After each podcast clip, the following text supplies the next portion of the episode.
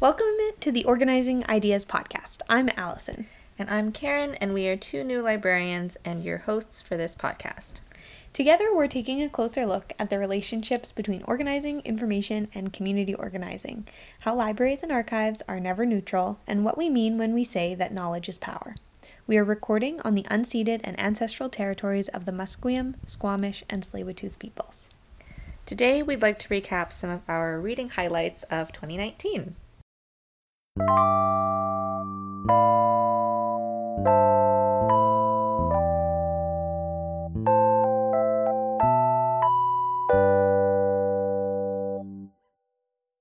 Yeah, so we're hoping to end the year with a fun episode featuring one of our favorite things, which is books. Although I do wonder, like, there still a, is a month. Like, what if I read something in the next few weeks that I really like? we will edit in a little clip of you talking about it. um, because I hope you read more fantastic books this year. Yeah, me too. I don't think I'm going to get anything done. This. Once your classes are over. Yeah.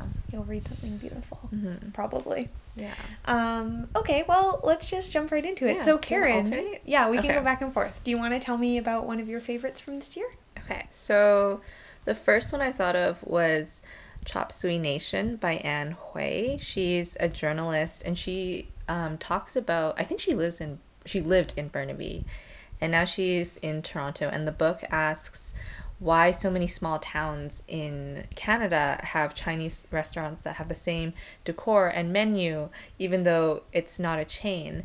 And um, and the book kind of talks about like authentic food and how these restaurants aren't seen as authentic food, but they've been here for so long. And so she goes on a road trip from Victoria on Vancouver Island on the westernmost coast of Canada, and then she drives in this tiny little rental car with her partner all the way to Newfoundland. Oh my god. and she visits all of these um, restaurants. And so yeah she interviews these people and the book is also mixed with a history of her family because it turns out that her parents also ran a chinese restaurant. So um, that was a really fun book to read Is it like funny, theory, serious? What like what's the mood of it, would you say? i find it's very kind of almost biographical it's very like the language is very easy to read um it's a very quick one too and there are like pictures of restaurants awesome. um yeah she like she it's very prosaic too she just kind of narrates um her story and also the stories of all of these restaurant owners Mm, cool. Okay. On my uh, things to read list now.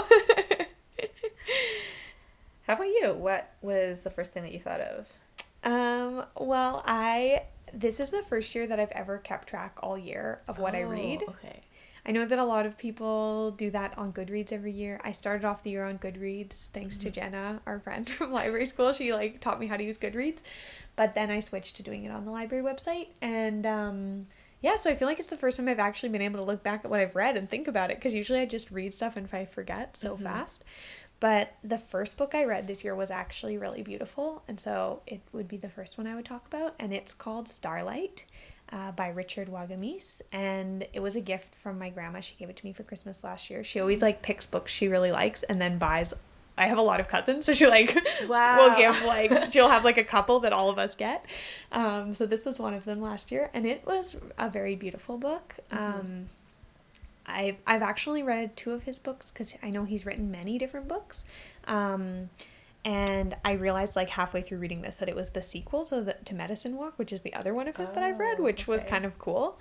Um, but it's really beautiful. It was unfinished when he passed away, and so you the book doesn't really well. Obviously, the book ends, but it um, is sort of cut off partway through, and then there's this section at the end with notes about like what he was planning to do with the rest of the story.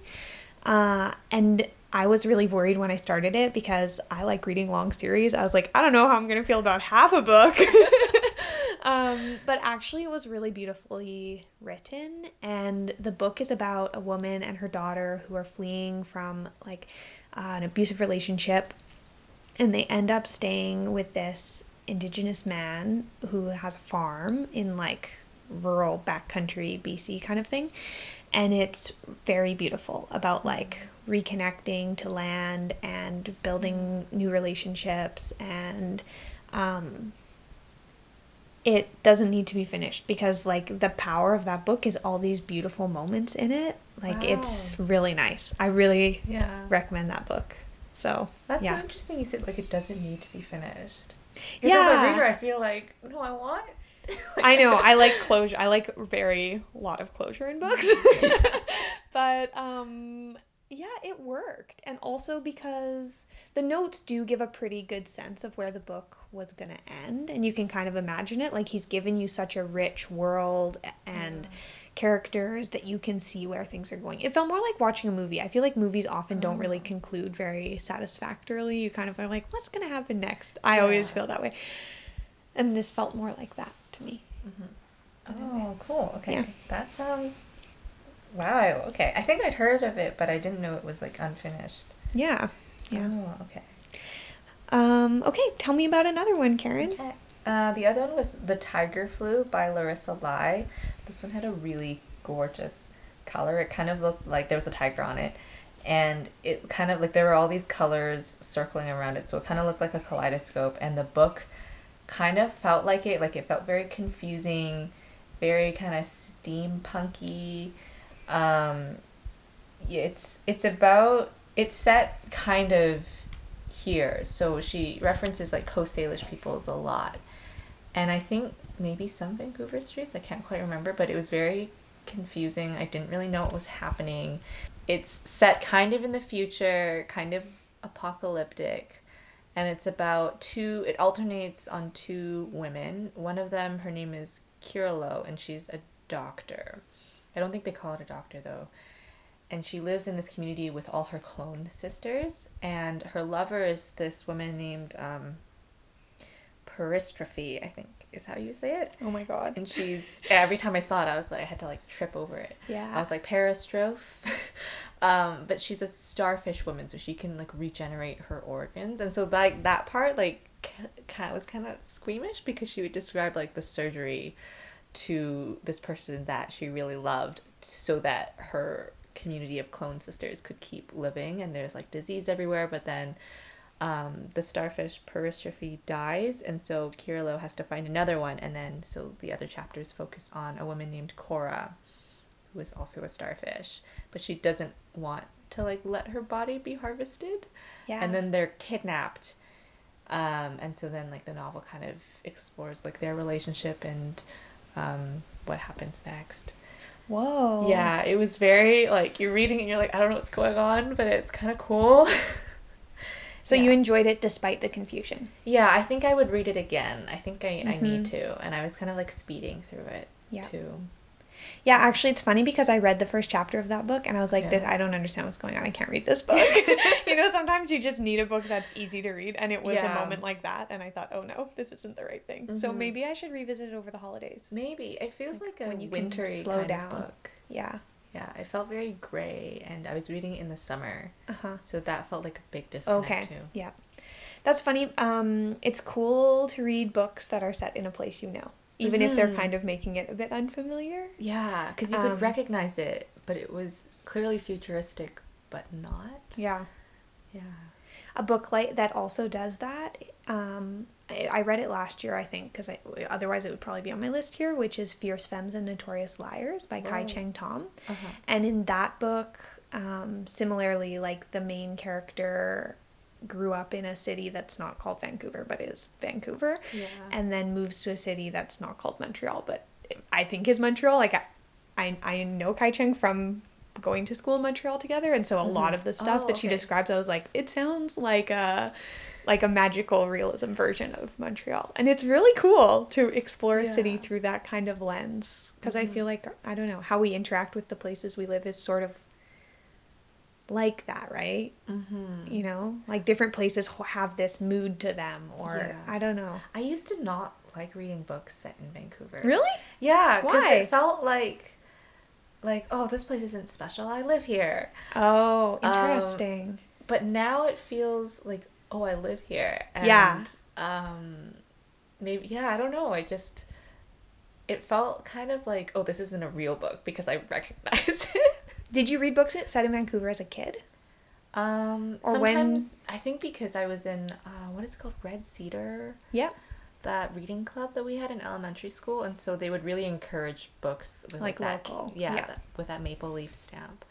Um, so I'd read those books sometimes, and I think I did like them, but there was a weird. It was it felt weird Yeah. seeing like the places that I grew up in a novel.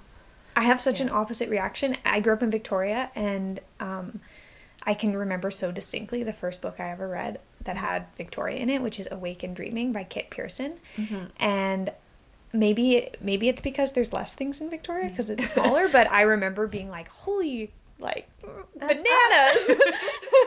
this book is where I live." And there was like the fairy was in it, and it made me feel so much more connected to the world because I feel like so many books you read as a kid, or that I read as a kid, because I read a lot of fantasy. They're all like in Europe or they're in like Yeah, New like a- York or y- I don't know exist. whatever or it's in a place that doesn't exist whatever and I always felt like oh all these cool things happen to people far away and nothing ever happens here Mm-hmm. yeah Yeah. Um, it also relates to the next book I was going to talk about, Mhm. which is called Trickster Drift by Eden Robinson. And part of the reason I love that book is because it's set in East Vancouver, where I Yeah. live. and she describes like specific like cafes or streets or the housing co-op where Jared lives, at. and I like know where these places are. And it was really cool, um, reading that book and living here. But that book, it's a, it's the sequel to her book Son of a Trickster. And in this book, Jared, who's the main character, he's quit drugs and he's quit drinking and he's um, moved to Vancouver and he's going to go to school, I think at BCIT. Ooh. And I know where um, that is too. Exactly, right? and he is in some ways trying to distance himself from um, his life in Kitimat, I think is where he's from. And in other ways, you like you can't escape your past, right? Yeah. Um, and he's trying, you know, figuring out his relationship with his aunt who lives here and who his his mom is estranged with, and so he's never really known. And he's trying to avoid all the magic and chaos that goes along with it. That um, was really a you know big part of the first book. I don't want to say everything that happens in it because it's like both of the books are like do this thing where they escalate quickly. Let's Oh, say, okay. and all of a sudden you're like, oh my god, everything is happening. Um, yeah, it's good, and I like Okay. that it was set here. Yeah, especially if it's at so close. So close. Yeah. Like I remember reading that book and then going for a walk to get groceries or something. And I was like, literally, I just read a scene set in that cafe right there, or like three blocks from my house. Yeah. It makes you think like the author must have been here too. I think she lives here. Okay. Yeah. Yeah. Yeah. And It so I think think- she I didn't knows put this. this Yeah. book on my list, but um, I'm taking an English class for external credit right now, and we aren't reading that many novels actually. Like some of my classmates are like, "Oh, it must be so nice to just read novels." I'm like, actually, we're reading a lot of scholarship, mostly about settler colonialism and racism. um, but one of the novels is "Disappearing Moon Cafe" by Sky Lee, and our class um, for the past two months has been set in Chinatown, and so um, in September and October when the weather actually the weather has always been really nice when we had class we would walk around the neighborhood and our professor would point out like the places where like the cafe was here the building was here now it looks like this and um, it was a totally different experience to like actually be in the neighborhood Yeah. and be in the setting as opposed to like in Buchanan Tower like a literal tower at university Yeah. so I appreciate it now whereas I didn't before I always like to do that when I travel too. I like to read a book set where I'm going to Oh. kind of get in that headspace. Yeah. I should do that. Yeah. Um, Just another one. does that count as one of your favorites, or do you want to talk about a different yeah, let's favorite? add that. Disappearing Okay.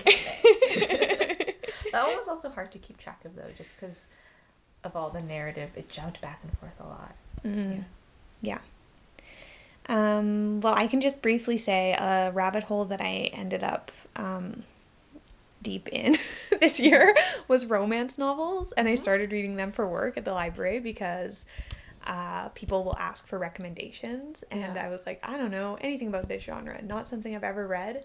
And so I thought I- I better learn something about it and do some reading. So I started reading all these contemporary romance novels um, because I just couldn't really get in the headspace of the historical ones, which are usually super Oh. like European nobility, whatever. Yeah. Um, and yeah, I learned that I really like the trope of a fake relationship. Oh. Something about it. I mean, I think it lends itself to a lot of funny situations when people are pretending to be dating but they're actually not, and Yeah. then sh- stuff happens and they have to. I don't know, dig themselves deeper in these funny holes. I, I find it pretty hilarious.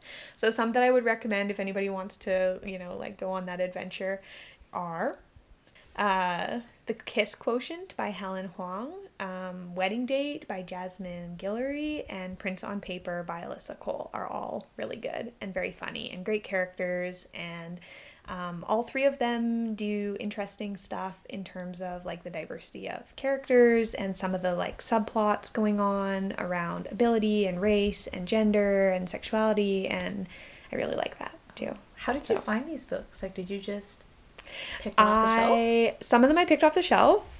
Benefit of working in a library. Yeah. and some of them, actually, most of the romance I read because I have this internalized shame around reading romances. I read on my e-reader because I don't want people to know that I'm reading them, and I know that that's problematic. And I also, it's also true for me. so, um, also because I read a lot on transit, and I think it's because, well, this also I think has to do with gender and race and age and stuff like that. But people talk to me a lot on transit Oh, really? all the time. Oh, my Oh, god. okay. Yeah. That's why I got bigger headphones. I find them less comfortable than wearing earbuds, but I think it sends Like, people the don't yeah. talk to me signal Oh, because interesting. but usually by the time I'm done work I'm I have no more social energy yeah, to give. Um but anyway, so yeah, people often talk to me on transit and I don't want people to talk to me about what I'm reading. So if Mm-hmm. I'm reading things that are that I need to take out of the house, which is most of the time, I read them on my e-reader. This relates to the question you asked how. Because you asked how I found them. So on Overdrive, which Mm-hmm. is the platform that both Vancouver and West Van and Burnaby Public Libraries, which are the libraries I use and have worked at, um, they use Overdrive for their for their ebooks, and it will recommend to you things similar to what you've read. Oh, okay. So I use that, and then I look at lists that people have made online, and I read a lot of book blogs, um, and that's how I find them. oh, cool. Yeah, Gotta add this podcast to the ways to find things. ways to find things. Um, yeah, over to you, Karen. Well, the other one, maybe kind of related, not really, um, but just in terms of like relationships, was The Hungry Ghosts by Shyam Selvadurai. And I had bought this book at a library sale a few years ago for like a couple of cents. And then I finally read it now, and I can't believe that I had this book sitting like on my bookshelf for so many years. It's so good. I loved it. I read it over the summer, and it starts out in Colombo in Sri Lanka and then kind of bounces back to um, between uh, Toronto, Canada as well, because the main character Shivan, um, they immigrate or yeah, they kind of they leave, and he the summer kind of describes how he grows from his grandmother's beloved and beautiful grandson to a striking gay man, and I think when I read that I was like, oh, that's interesting. I'll, I'll buy this book, but nothing really like pushed me to read it but it like the relationships especially like the intergener intergenerational relationships in the book were very familiar even though I don't have a strong relationship to my grandparents because they're very far away but just those expectations like those generational expectations and like um, those tensions there um, it was great. Uh, it's it's a beautifully written book. Um, and the hungry ghost portion alludes to um, in buddhism and i read this a lot when i was reading a lot of like east asian stories um, when you die your spirit especially if you've i think it's like if you've desired too much in your life then you will become like a hungry ghost and you'll never be satiated so your living relatives have to um, I can't remember if like they have to burn paper money. I think that's part of it, but also like they ha- you have to do you have to create good karma and do good things so that you don't become a hungry ghost. And that's kind of always brought up in the story like why are you hurting me? Like I'll become a ghost if this happens and um, so there's a lot of pressure on the main character who's also gay to kind of not be. yeah, it was very good and I read um, the author's other book Funny Boy which is also similar. Um, and it's like a story set in six parts. Cool. What a serendipitous find at the library book sale. that intergenerational thing, I didn't put this book on our list, but it was like the one that I put on and then took off um, because I really did love it. And I just read it last week. Is Ivan Coyote's new book, Rebent Sinner, and I love their writing. And I have seen them read a couple of times live and if you ever get the chance, you have to go because they're a really good storyteller. Um, and this is their newest book, and it talks quite a bit about um, like intergenerational queer relationships and mentorships and friendships and uh, that kind of thing. And it's really powerful and very beautiful. Um, and uh, and I would highly recommend that and every other one of their books. That's so exciting. I haven't read any of the books that Oh, you talked about. Some of them are on my list, but I haven't read them yet. the one I would say to start with, maybe. I mean, I think all their books are good. The one that for me was like brain firework loveliness um, is Tomboy Survival Guide. Oh, that's been on my list for like a Yeah. couple years now. It's really good, Okay. and um, I just can't recommend it highly enough. Okay. It's the their writing is that incredible balance of tones where it's so heartbreaking and heartwarming and hilarious and um as a you know youngish non-binary person figuring myself out over the last few years their writing just really reflected thing back to me things I had experienced or thought about in ways that almost nothing else I'd ever read had. And that's like a pretty awesome thing really to special. experience. Yeah. Yeah. Yeah. Oh, cool. Yeah. Another book that does that in a, in in really different ways um that like reflecting back of experiences and and and hitting different tones and stuff like that um is maybe my favorite book of 2019 although I don't know hard to say just one but it was the right book for me at exactly the right time and that's Little Blue Encyclopedia for Vivian by Hazel Jane Plant. And this book is really beautiful.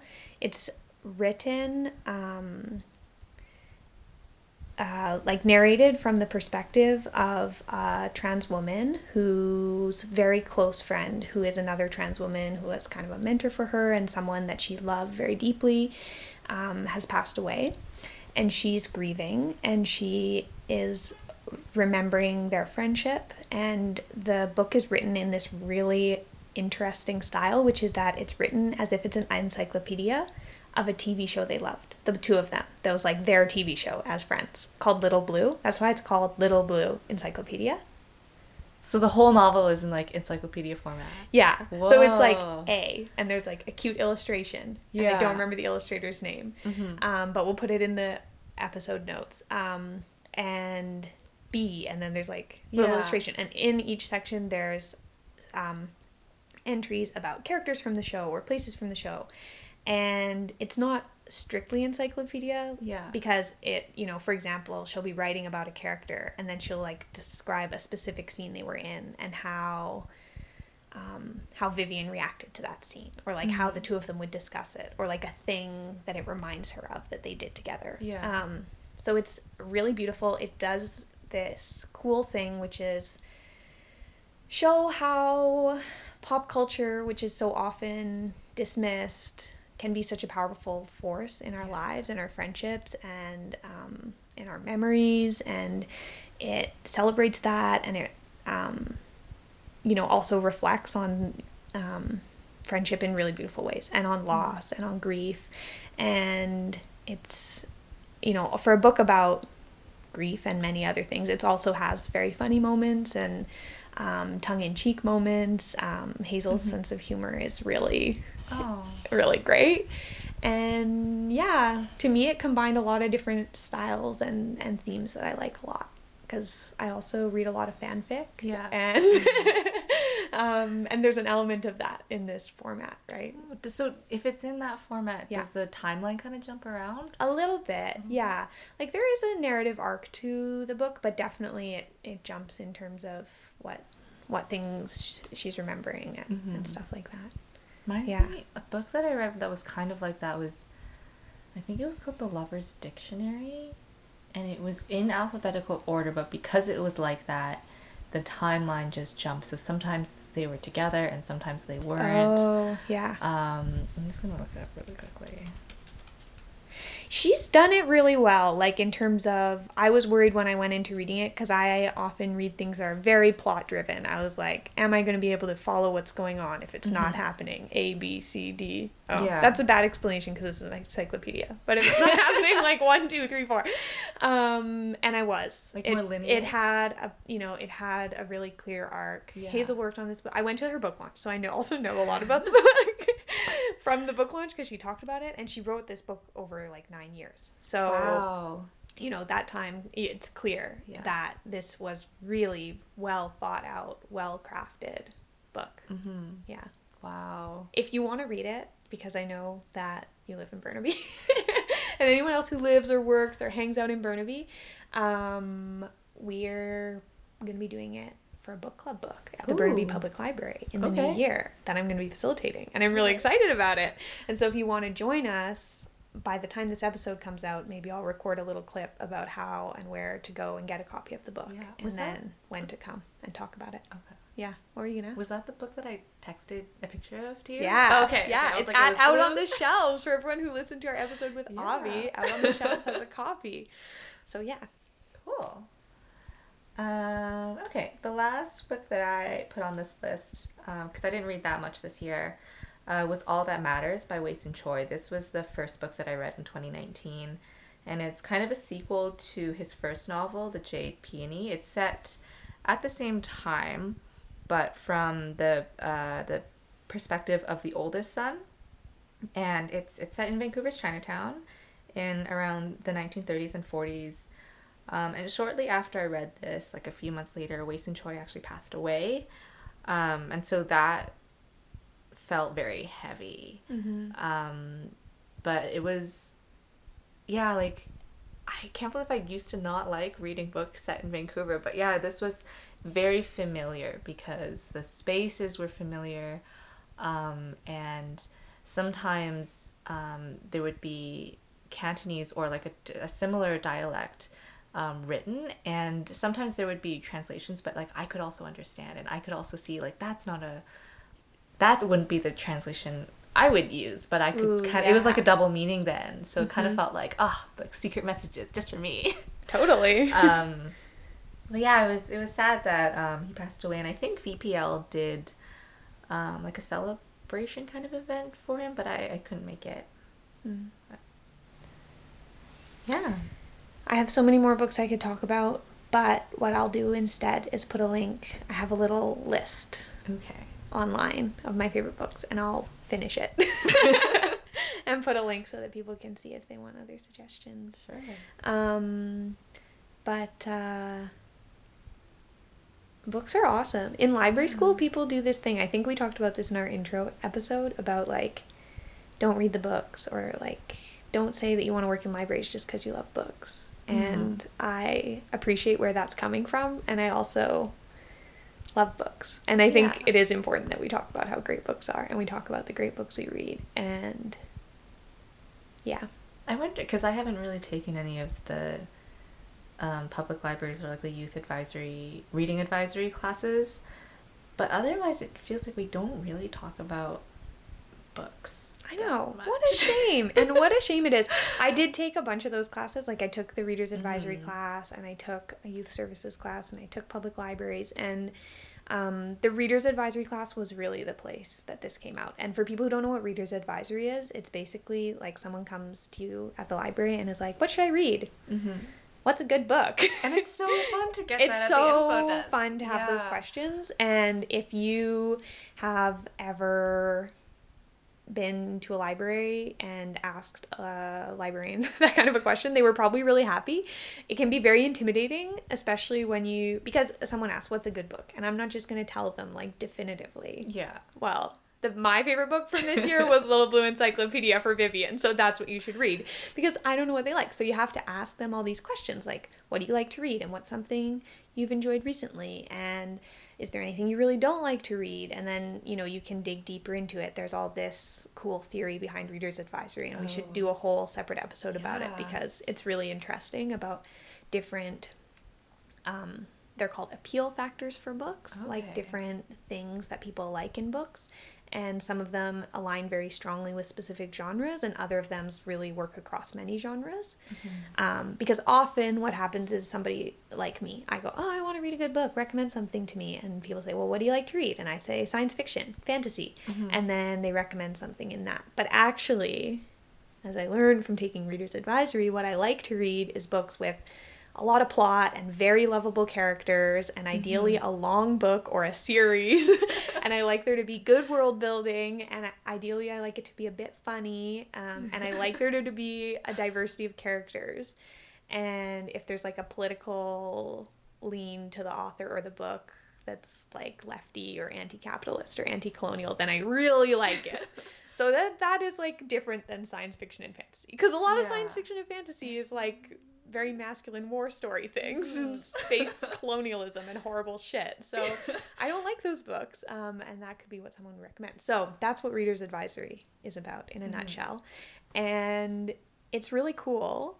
It's very interesting, and if you want suggestions of books to read, you should ask your librarian, or if you um, live in Vancouver or Burnaby, both of those libraries on their websites have forms you can fill out, and someone will email you a list of suggestions based on what you say you like.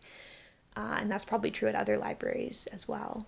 Um, so those are my suggestions for people listening to this, thinking 2020, what should I read? How can I challenge myself? Where do I go from here? Um, I would recommend those things. And I would also really recommend, oh boy, I could talk about this stuff for a long time. I would also really recommend thinking if you want to like push yourself to to try a, a reading challenge like book riot does a really good one. Um, theirs is called the read harder challenge. I have it here on my desktop because i've done most of it for this year. And so in 2019 harder. it was a list of like 30 categories and you have to read a book that fits in each one. So for example this year they had um, uh, i'll just read them a few in order. An epistolary novel or oh, collect oh man, I know what you're saying. Epistolary. epistolary It's letters, letters, right? yeah, I'm a person who Yeah. reads words and never says them. novel or collection of letters, um, an alt- alternate history novel, a book by a woman and or an author of color that won a literary award in 2018. Um, a humor book, blah blah blah. It goes on and on. It's got all these different things. An own voices book um, set in Oceania, also a word I don't know how to pronounce. A comic by an LGBTQIA creator. So it what this reading challenge does is it's encouraging you to try new things that you may not have tried, and um, that's a fun thing. Anyways, books How has your reading changed over the past few years then? Like have you done these challenges before? Like No, Like, this is the first just- time I ever did. I've I've informally challenged Yeah. myself to stuff like that before. It's the first time I've done that with like a list. yeah. There was a similar thing this summer. Vancouver Public Library um, had a book bingo, and it had similar Oh, things. yeah, yeah. Yeah, and I did that, so that was really fun. Um, how has it changed my reading? To be honest, like I started doing this reading challenge when I started working last summer at West Vancouver Memorial Library because they, of a lot of their staff were doing that, and I thought, oh, that's kind of cool. Um, so I started in May, and I like looked back at what I'd read in the year, and there were a lot of things that fit, so I put them in. Okay. so it didn't. It there were other categories, like there are categories I still haven't read on there. So there's some things that I need to look for and do before the end of the year. Um, but yeah, it does. It challenges me, especially for me. It challenges me to read different formats. Yeah. Because I shy away from reading short stories and poetry Oh. and um, things I can't pronounce that are actually collections of letters. and so it pushed me to try that. And yeah. Oh, I, I think it's a good thing to do. stories. And it's Yeah. good when you're trying to, when at work I have to talk to people about whatever they come in wanting to talk about. And sometimes it's Yeah. scary because somebody comes in and says, I'm looking for whatever.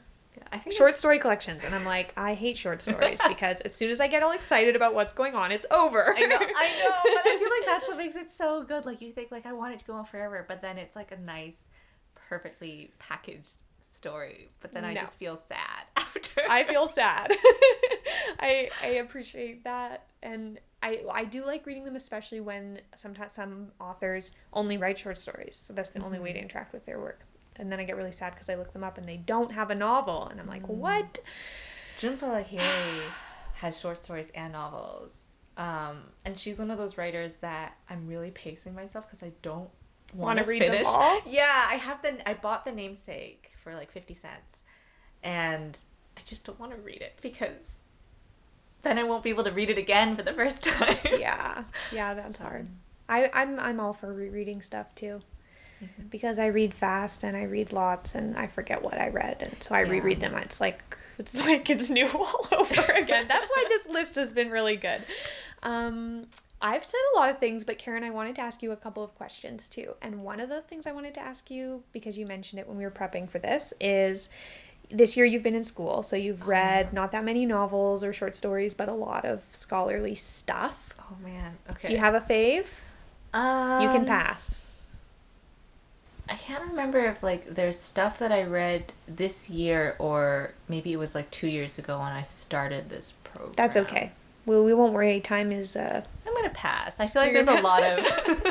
I think so. There's a lot of resources out there for like scholar. Is there? I don't know. Well, we kind of talk about scholarly stuff you like because we interview the people. That's true. Yeah. But okay. Well, that's fair enough. We'll skip that. And then the other thing I was going to ask is next year you're going to graduate. Do you foresee your reading patterns changing post graduation? Oh, I hope so. How would you like them to change?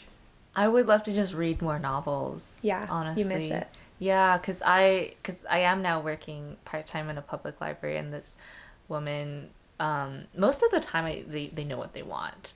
Um, it's usually like another book by this this author Mhm. that they really like, and I was helping her find this book, and I just like made a comment like, "Oh, I can't wait to read again." She's like, "You should. It's lovely. It's great." She didn't shame me about it for not reading. um, but I would love because I I spend a lot of time on public transit, but usually I'm just so tired I just fall asleep. Mm-hmm. But yeah, I would love. There's just I just haven't been because I, do keep track of my reading. I use Goodreads, and it's I think I've only read 15. I don't care too much about the number, but I I do like reading a Mhm. lot. Yeah.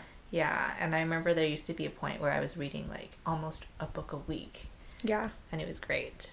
And now I'm just and I feel happier when I read. So yeah. Yeah. There's a lot of stuff I want to reread too.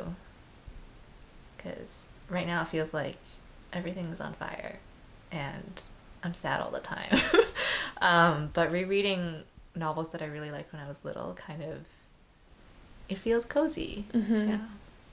Yeah, we should do an episode about rereading things because I think it's really interesting.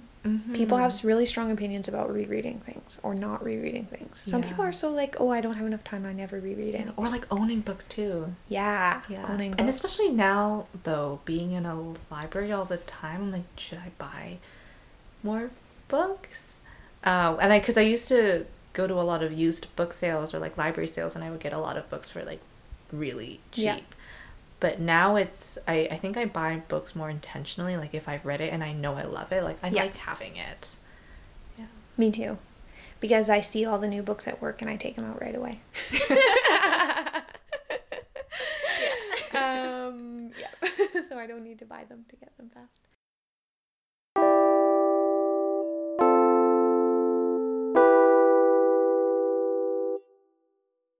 Thanks to everybody.